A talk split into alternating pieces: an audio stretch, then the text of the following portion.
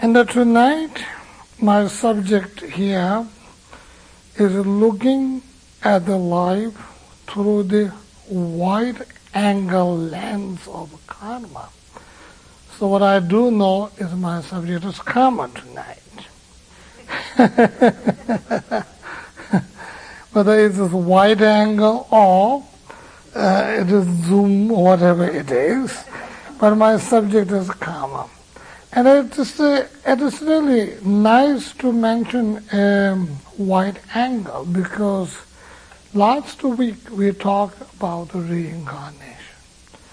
And if you think about reincarnation, and then your perspective of life and uh, everything, it is such a bigger, much bigger. The life just does not, I'm talking about it with a reincarnation view. Life just does not begin at the time of the birth. Life just does not end at the time of the death. It is a chapter within the book. It is a section within the the melodrama of our life. It is a, really a fragment. It is not the beginning, it is not the ending. If you are looking with a reincarnation view. But I don't think we're there yet. Some of you may be there, but many of us might not be there too. What happens is the karma is a very strange and it is important. It's a sort of karma, sort of, I don't want to use the word control, but it sort of manages or karma governs or manages most of our life. And that's why sometimes when we wanted things to turn out in such a way, but it doesn't do it, it does the other way. Sometimes we may say it has its mind of its own. A mind of its own. So we know we're not managing so well. So then the question comes, what's happening? It is the karmic consequences. And sometimes we, we're not so well prepared, we didn't expect to be so good, but the result turned out to be outstanding. And that is also it is a karmic result. So it is very strange. It is also interesting. It is so powerful. Karma is also so powerful. It goes beyond everything. Interestingly enough, and um, the minister here becoming my good friend, Minister Karen Blunt. Karen told me she had to put an image of the Buddha here. It is the picture that sort of copied for 2,000 years old carving and the replica of that picture over here. And it is very kind of her to put anyway, thank you. She's a wonderful minister here. And of course you also know, all of you know, her late husband has created this wonderful place for us to be. And anyway, so you know, when you look at this picture, it is the picture of the Buddha passing away. Um, as a Buddhist, I should say Mahaparinirvana rather than passing away. But that means that. In India, they have a system. They have to use Sanskrit language. They don't say when Buddha died. You know, they don't use that word. They always use Mahaparinirvana. So even anniversaries, they don't call it Buddha's anniversary. And they just say Mahaparinirvana anniversary. So, uh, so it is sort of Asian Indian culture. Anyway, Mahaparinirvana. What does that mean? It passed away. passed away. Even Buddha, with the Buddha's spiritual development, karmic cuts through. Cuts through. So Buddha is no more. So it is a limited time that Buddha appears as a Buddha and worked through and became a Buddha. It is so interesting if you look in the Buddha's life. Buddha was just born as a human being, just a human being, just like you and me, just like us, just a human being. And human, I should say, unfortunately, he happens to be Indian prince. I say, unfortunate. If he is not a prince, he is just a, a sort of a super son or something, or super's daughter for that matter, would have been even better for us today. But at that time, at that period, the India, the royal thing is so important, it, it helps him to affect more. But anyway, he just happens to be born in the royal family. Otherwise, just simple, ordinary person, just like you and me. And that simple, ordinary person, a really normal person, nothing extraordinary, just normal person who've been able to have the opportunity to get the information and utilize that information and meditate it and had overcome the overcome the difficulties and obstacles and became fully enlightened person called Buddha, even 2,692 years later, is it 29 years later? Oh, maybe my figure's dyslexic. Either 92 or whatever. Anyway, 2,600 and some odd years after, even today, we here in the United States, it is far away from India where he was, and we all admire and look at him. And uh, it is becoming sort of a role model and a sort of exemplar for us how we can develop ourselves it becomes our teacher, becomes our role model, becomes our subject of admiration. Even 2,600 years later. So that is, uh, you know, he can achieve that. It's all because of karma. Did you hear me? It's all because of karma. Now when I say all because of karma, so you may think, oh, karma decided that he should be Buddha. No, certainly not.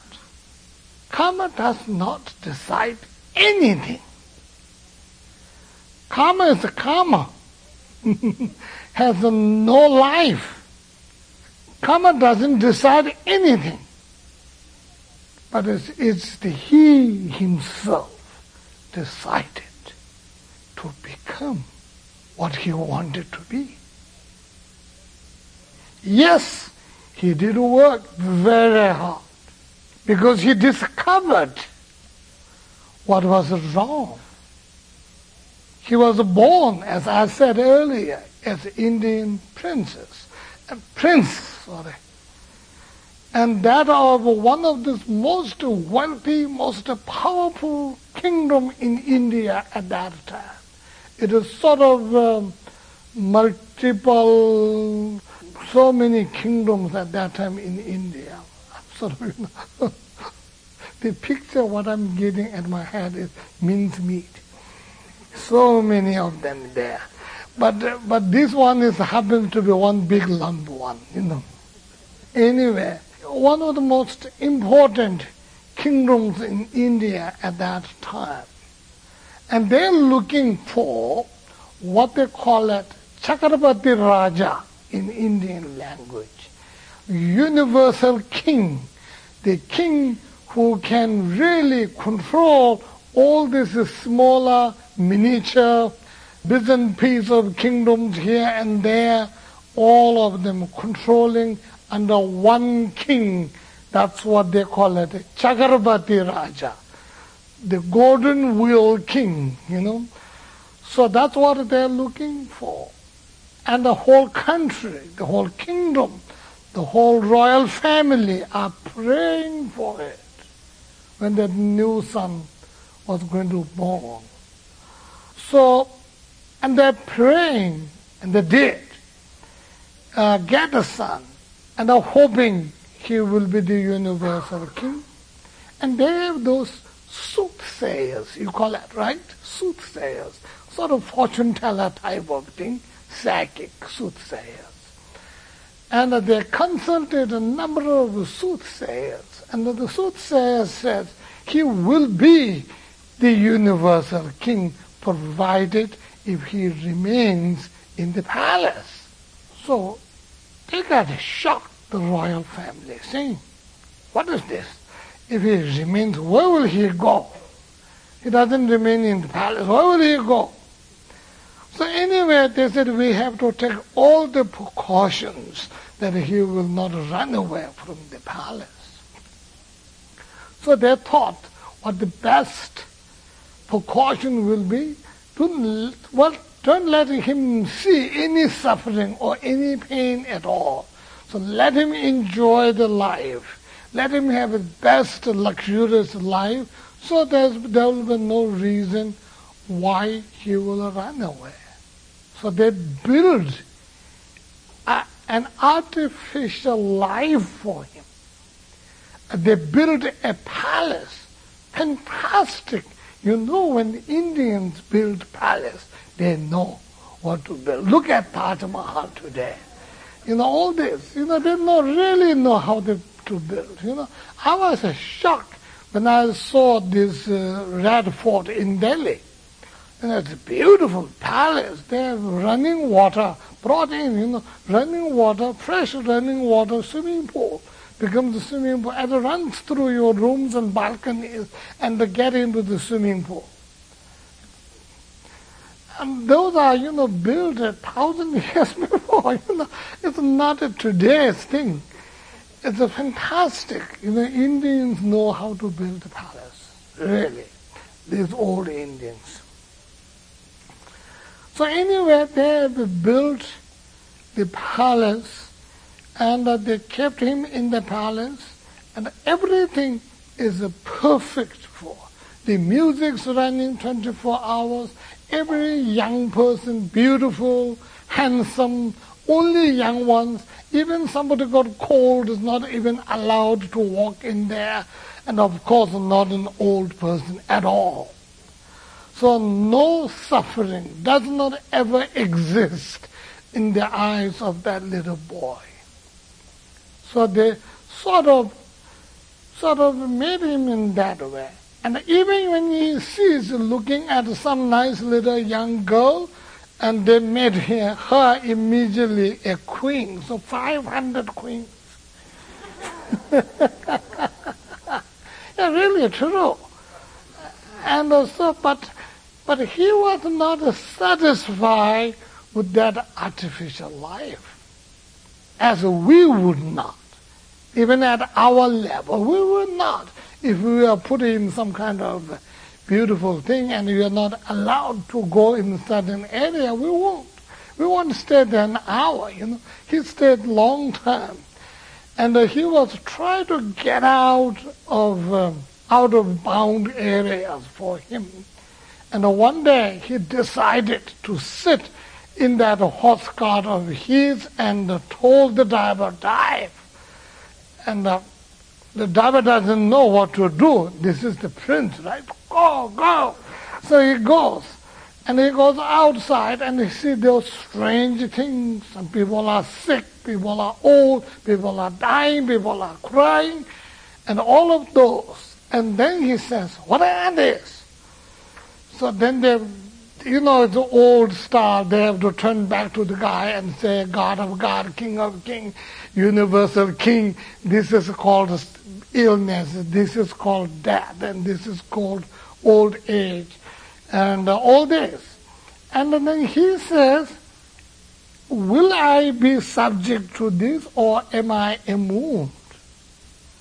And he said, they have the God of God, King of King, you are not immune. And what about my family? Because we are royal family. Are we immune? No. What about my subject that I'm supposed to protect? These are the, your subjects. So that's how he discovered suffering. For Buddha, it's discovering. Because the kid was completely forbidden to see a suffering reality. So for us it's reality, for him it's discovery. He learned the true nature. And that is the time when he decided to look for what can I do for me? What can I do for my family? What can I do for a people that I'm supposed to be protecting and serving?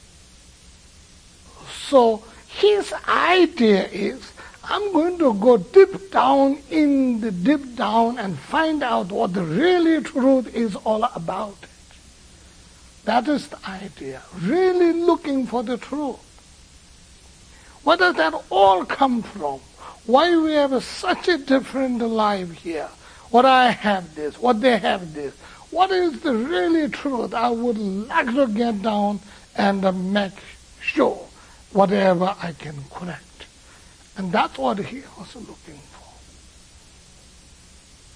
He did not want it to be, I would like to be spiritually developed, some great things. No, he wanted to the truth, what's happening. How can I handle? And he did discover the truth. That discovery of truth is, and what he is, on the basis of his experience, what he relayed is Buddhism. Today, what do we call it Buddhism? It's not a religion in the sense of in the Western tradition as a religion. It's not. I hope my friends, the Buddhists, don't get angry with me by telling Buddhism is not a religion. Excuse me. But that's what I feel. That's what I feel. Because, you know, if you begin with this and try to try to get the bottom of everything, what is really true? So, you know, he called Four Noble Truth. The first what he discovered, the truth of suffering. Then he started looking for, hey, okay, this is the truth of suffering. Can I change it? Is it possible to change or is it something permanent, fixture, there we can do nothing? What is it? Is there somebody can do something? So he found, yes, we can change it. We can make it better. But you cannot keep on fighting the symptoms of what the suffering, what we have. But you have to fight with a cause. So he begins call he, he called second noble truth, truth of cause of suffering, he called that. That is his discovery. Why? Because of the karma.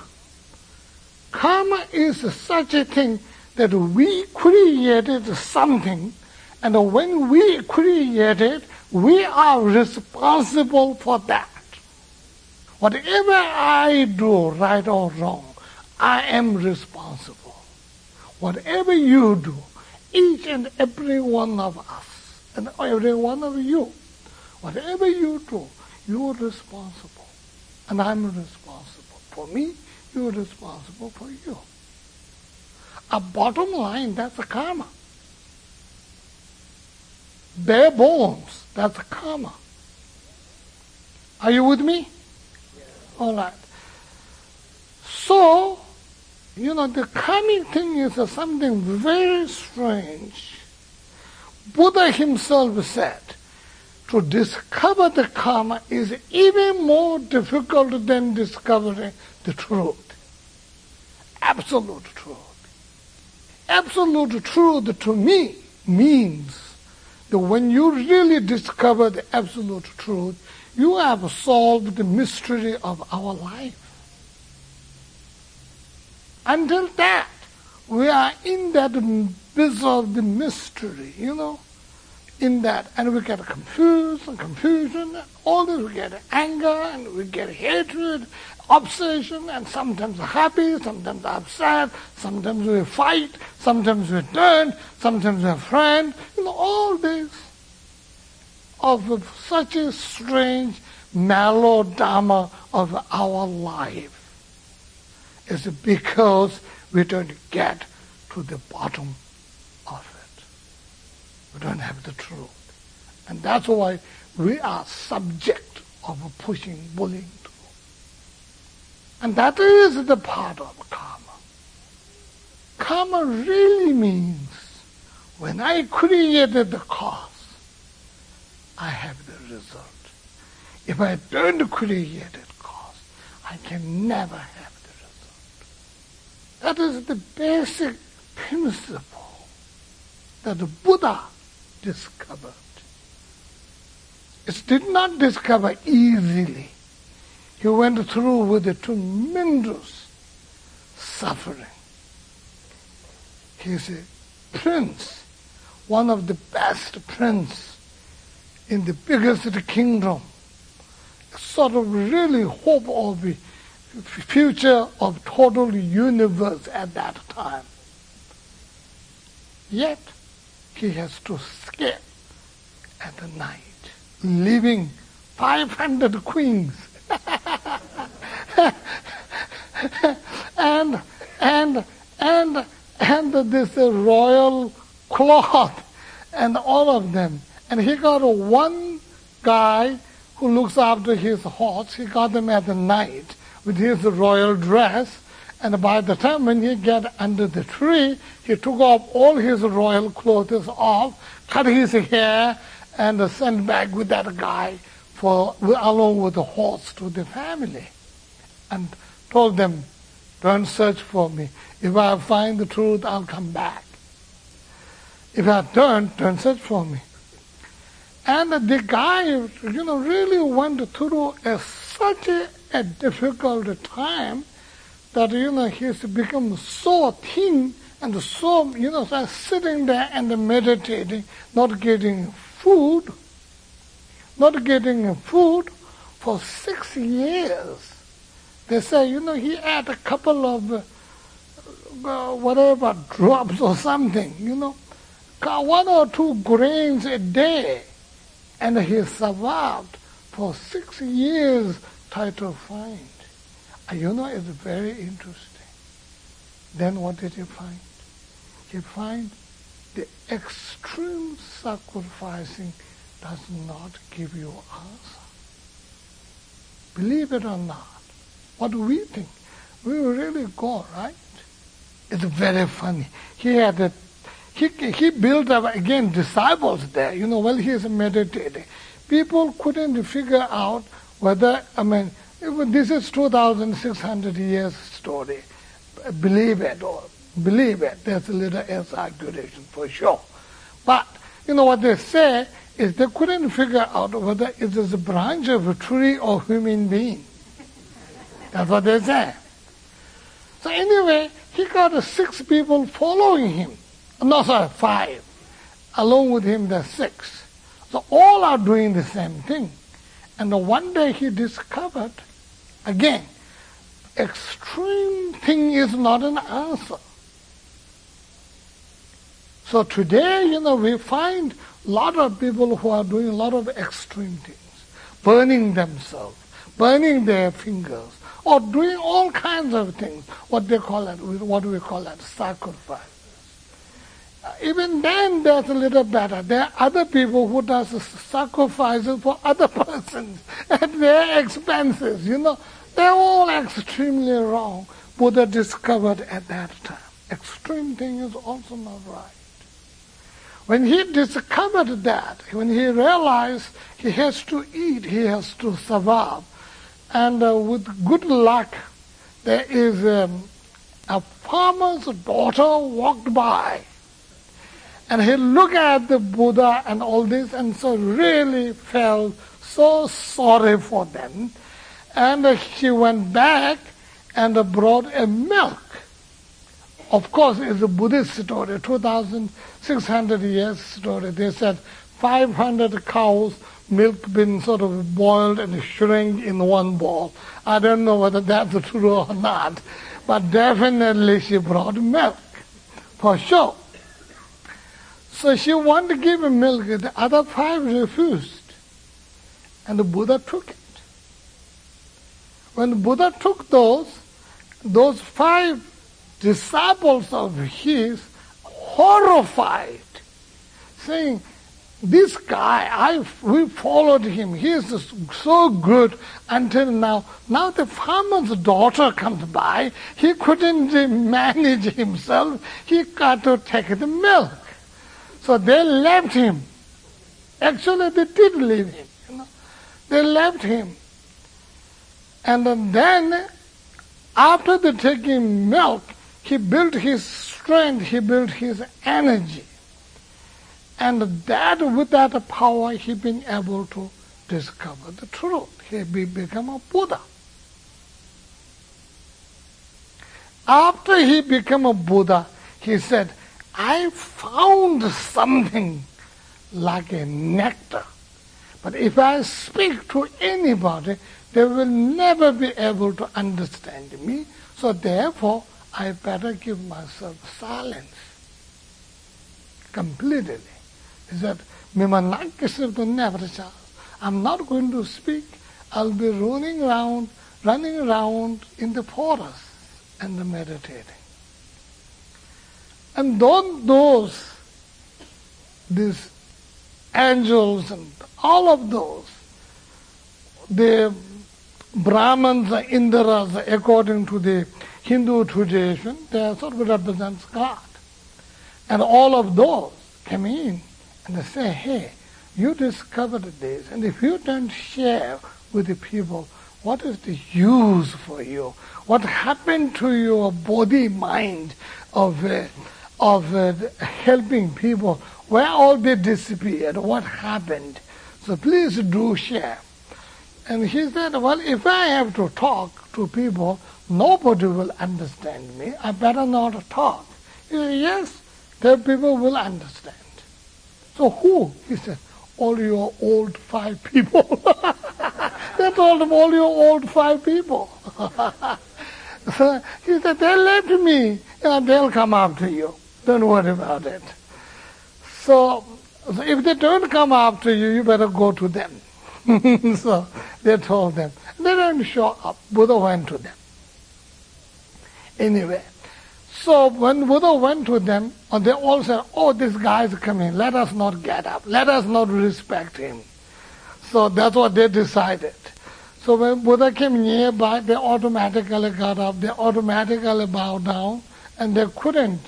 And then they called it, hey, Gotama. And he, he said, don't call me Gotama, I'm a Buddha now. And that was the first breaking the ice in between them. And then, you know, Buddha shared first of his experience is the Four Noble Truth. So the bottom line, the real essence, how is our life is really functioning, it is the ourself. I am the one who really sort of made my life, the good things and the bad things and the wonderful things and ugly things are happening in our life. I'm the engineer. I'm the one creating this my karma. I create my karma. My karmic result makes me to experience this and that. So the bottom line is we are responsible for our deeds. And we can make difference to our life. As a matter of fact, I am the one who makes a difference to me, and you are the one who makes a difference to you. That doesn't mean there is no blessings. That doesn't mean there is no divine intervention. That doesn't mean all those. But really, the true reality is we're responsible. And sometimes even divine blessings cannot really reach to us because we're not open. Even Buddha, with the level of the Buddha, cannot liberate many of us. We're still here. We're still here. That because we did not do our part. When we did not do our part, we don't have a karma to be able to do that and develop it. In one way, the karma is a, such a huge monster that, that somehow it is governing us. But on the other hand, it is the thing that we it. Is so simple. If I kill someone, even the police did not caught me. I can escape, that's uh, in court of law. I cannot escape in court of karma. Because I am my own witness. And my deeds are, I have to answer. It is funny sometimes during the Buddha's lifetime, when Buddha was alive, there was a 500 queen, not Buddha's queen, some 500 queens decide queens of those little kings here and there. They decided to have a retreat and meditate and all that. And they sat together and they have attendants. And since they retreat, they don't want so many attendants, but some. Some ministers and things like that, queen. And uh, when they are meditating, the house got burned. They catch fire and house burned. So many of those queens are spiritually higher developed. They have magical power. And each one of them flew one after the another. They started flying in the air. It's like a fairy tale story, isn't it? What is the Harry, Harry Potter? But they don't have brooms to ride. they started flying. And they're very powerful. And they're far where they want to fly, but somehow they've been pulled back. They couldn't fly very far. The most important queen in there sort of meditated for a while in the air. And she told everybody, if we don't pay our karmic things, who else will pay? So my karma, I have to pay. So she jumped back to fire. One after another, they all jumped back. All 500 of them, unfortunately, we burned in there. There is one attendant. I don't know, there may be others, you know, according to this story. There's one attendant, an old lady, hunchback old lady, you know. It's not the hunchback of the Notre Dame. but, but a hunchback old lady, not a man, a lady. She has no power to fly. So what she did is she jumped through the toilet and got out. And all these who can fly got burned. That's karma. Believe it or not. So that does that that a lot of that story, that type of thing. If I have a time, I can keep on telling you this story for months together about this karmic historical incidents. So in short, I don't want to take very long. In short, what happens is karma also has rules and regulations. It's what we don't call it rules and regulations. We call it the characteristic of karma. Basically, I like to tell you one thing. That is the first thing what I like to say is karma multiplies so much. So much multiplication. It really goes up. I think they multiply much more than the mosquitoes. Good and bad karma both works in the same way. Good karma does not have advantage over bad karma.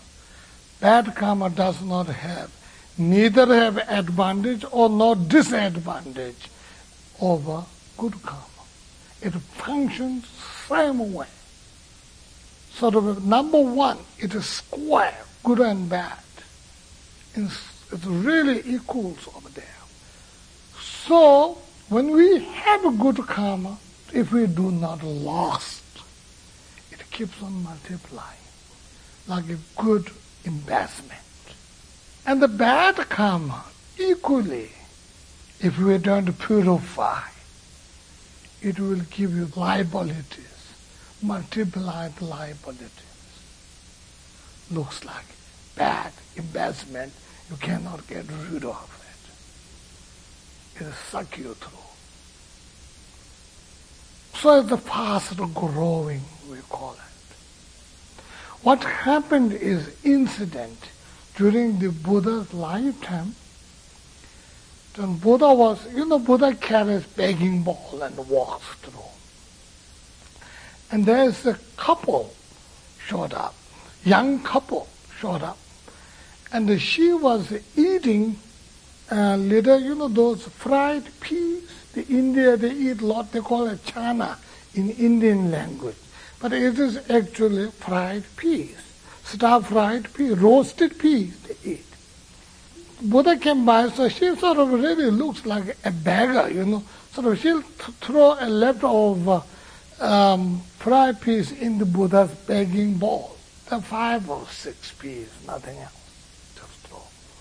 And Buddha was, a, looks Buddha short, he was happy to receive those peas.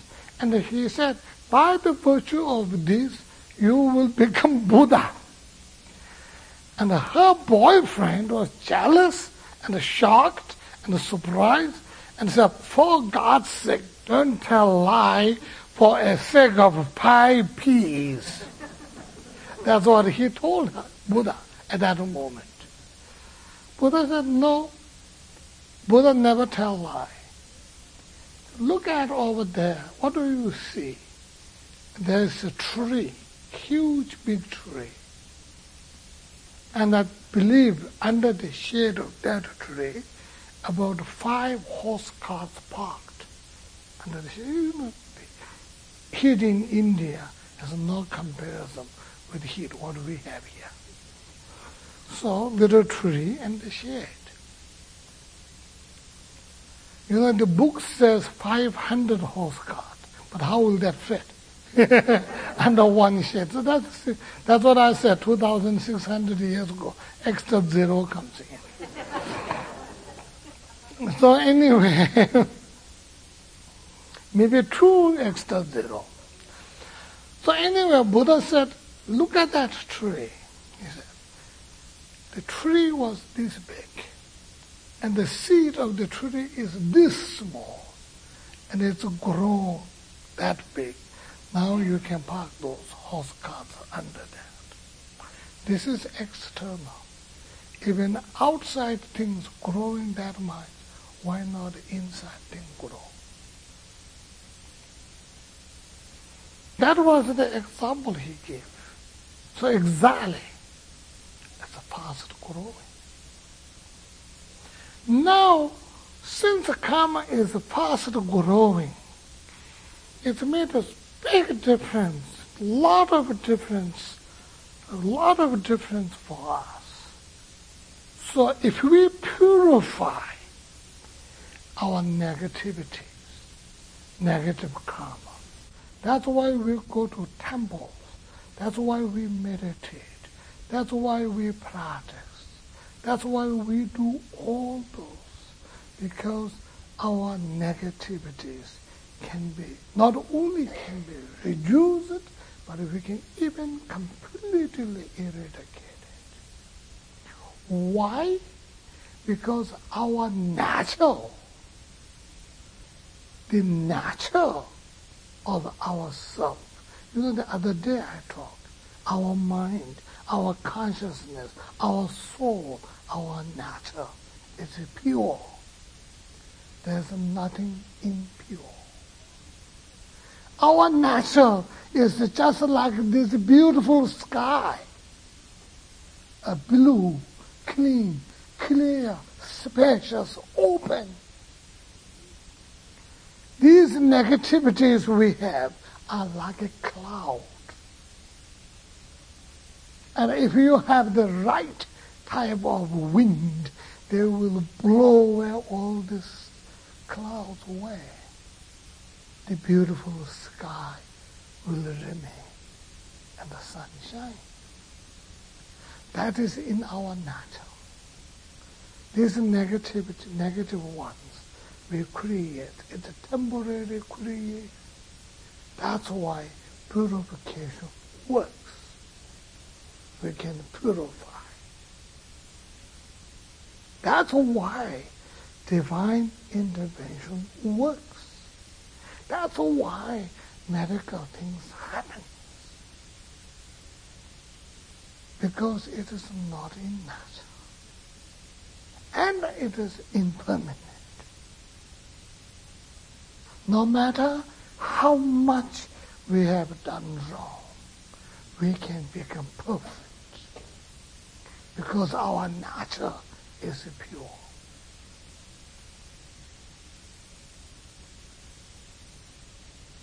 How do we go Om Sabhava Shuddha Savadama Shuddha Ham? Allen Ginsberg translated that. And he says, nature empty. Everything is pure, naturally pure. That's what I am. That is Allen Ginsberg's translation of that first Buddha's mantra. So we are pure we are wonderful. That's our nature. We're not bad. We're great. But we do have those clouds. That's not part of us. It's there. Who created? We created. Who can purify? We can purify. If you don't have those dark clouds, we have this beautiful sunshine, wonderful in our life. How much clouds will come? Because if you turn to purify, it multiplies. If you purify, it goes away. Maybe the, we Michiganders don't purify too much. We have gray weather all the time.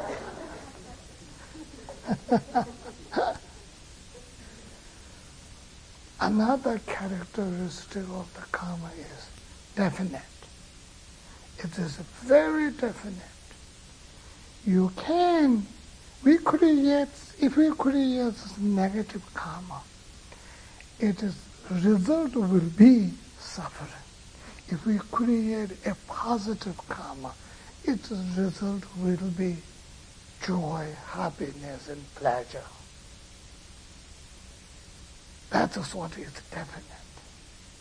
Example giving over here is if you like to grow, if you, you start growing a sweet fruit a tree. That's a mango. The mango was the example originally in India. You know what mango is? You know, any of the, everybody knows what mango is. Really sweet. They said there's only one king who does not know what mango is all about. A Tibetan story. Because mango doesn't grow in Tibet. One of his uh, sort of, a, not really a minister, but some, some sort of interesting guy who tells all kind of stories, talking to the king uh, about a mango. And he does not know, the king does not know what mango is all about. He wanted to know. So one day he said, well, I can give you an example of how mango, you know, mango has a lot of, uh, what you call it, some mangoes have a, sort of the fiber, a lot of them. So what he did is he put honey on his beer and told the king, exactly, the mangoes like that. So all the beers comes out. anyway, so we all know the mango. So mango is sweet fruit. And when you are growing mango and you want to make that sweet sour, and started growing jalapeno peppers round the mango trees, that does not change the taste of mango, nor does it change the taste of jalapeno peppers.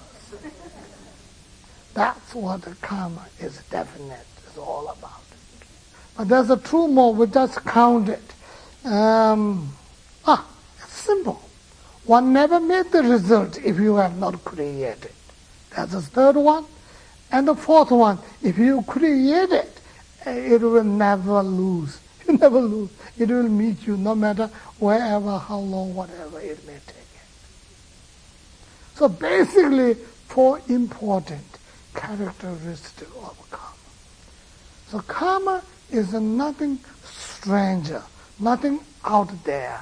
And it is really our own deeds. And the bottom line of karma, we are responsible for our deeds, and I can make a difference for me and my family and my universe. So does each and every one of us because of karma. So it is so important. Spiritual practitioners really, if we really wanted to have attending lasting satisfaction, key is here, kami key. If you have your kami key, you can open the door of happiness with that key, and you can attend last.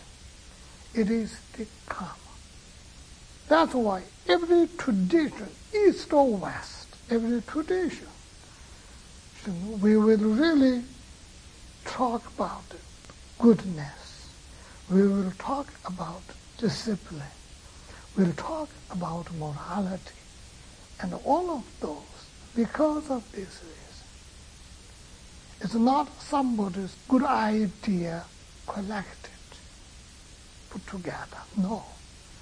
It is really tested for a thousand years with millions of people and knowingly. That's what is karma is all about. That also tells us our future is in our own hand, nobody else. And I do hope we will help ourselves with this key. Thank you.